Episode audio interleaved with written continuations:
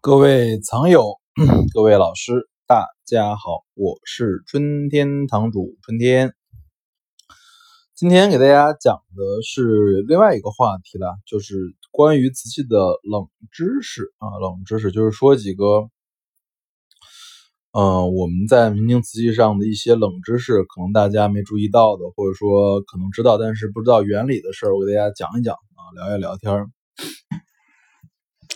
首先，我们先说第一个冷知识吧，就是为啥很多高档瓷器的底部都涂了黑色的大漆？这种事情你经常能见。如果你去参加过日本的大量的还拍卖吧，从美协到横滨吧，你就会发现很多大量的那边的中国瓷器的底部啊，底部是涂了黑色的大漆的大漆。这个其实有很多困难的，因为因为底部脱大漆之后，你其实已经看不到底部的漏胎处的胎质了，所以你最后买回来之后都会用那个脱漆剂把它脱掉，然后才能看到胎骨，才能确认它真假嘛，对吧？所以这种涂大漆是为了什么？一般的新人古玩商或新人藏友会认为，就是涂大漆是为了保护这个瓷器的底部圈足啊，因为你不漏胎处嘛，我不让你漏胎，我把你那个。瓷用大漆保护，你就不被碰伤了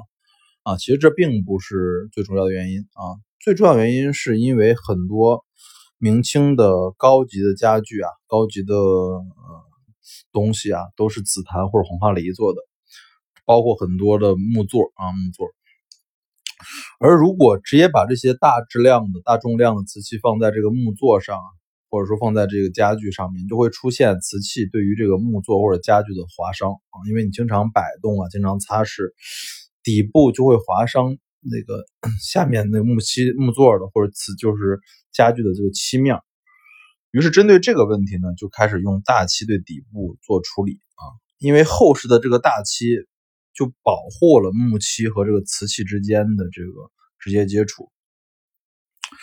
所以，就是涂大漆的目的，并不是，并不是为了，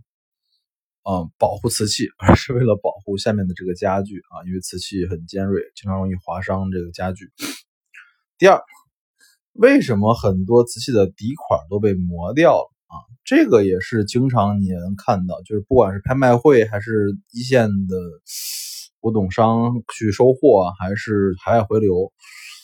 不仅是底款被磨掉了，很多东西连上面提的那些字啊，青花的那些名字啊、字啊，包括那些矾红的都被磨掉了。为什么？这里的原因其实主要是有三个，主要有三个。第一，就是因为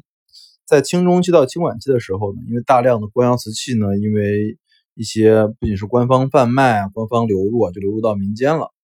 但是朝廷是有就禁令啊。不不得买卖官窑瓷器，于是当时的就是清代的、晚清的、民国的，尤其尤其是清晚期的吧，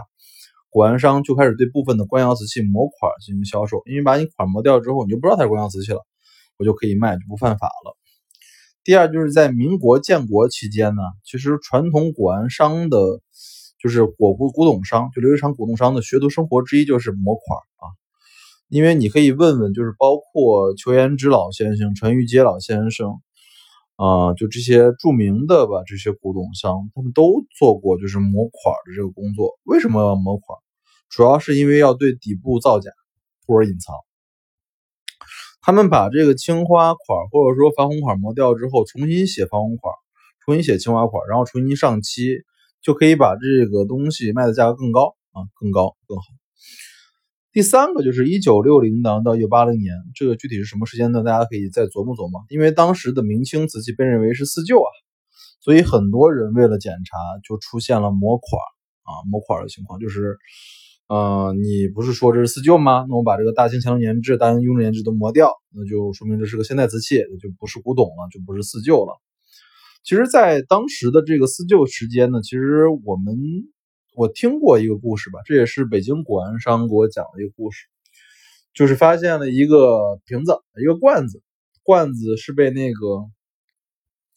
黄色的这个漆呀，漆全部都封住了，全部都封住，就看起来就像一个现在的一个塑料的罐，但是当时确实有会有人慧眼识珠啊，就把这个罐子给买回去了，花了可能十几块钱吧。然后用这个脱漆剂和这个所谓的一些化学用品，把上面这个上面的这些黄色的漆全部抠掉之后，发现这个是嘉靖的一个矾红黄龙的一个云龙罐啊，最后卖了可能七十多万吧，八十多万。当时确实因为有很多方式在掩盖的东西是古董的这个方式，嗯。第三，为啥很多瓷器上都会刻字？经常我们会看到瓷器上在刻字啊，这里面我总结一下，就刻字的四种情况吧。第一个啊，就是刻，比如说像福寿宫制呀、延庆宫制啊这类，或者说呃某某台制啊，这都是当时的大户人家、皇族或怎么样。为了明确瓷器的用途，所以在底部就刻款了。刻了就是就是说明东西放哪儿放哪儿，说明具体的位置和用途。第二个就是刻诗词啊，这边你经常见乾隆皇帝就清宫旧藏的很多北宋瓷器呀、汝窑瓷器呀，都有皇皇就是乾隆御题诗的刻字。这是当时因为皇乾隆就是特别喜欢这些的北宋瓷器，当时的让农工巧帮他刻词。第三就讲点那种嗯民用的啊，很多的，比如说你买的这种，比如说过墙龙的盘子呀、鲤鱼盘子呀，上面有很多字，鲤呀、张啊、王啊、刘啊，这些民用器的刻字，是因为当时因为当时物质也不发达嘛，所以瓷器经常就是你家找我借瓷器，我家找你借盘子，所以这个刻这个字就是为了区别各家的瓷器，后面好还回来。对，然后第四种还有一种比较。比较少见的，这个主要出现在北宋的钧窑啊。现在应该也不用说北宋钧窑，就是钧窑。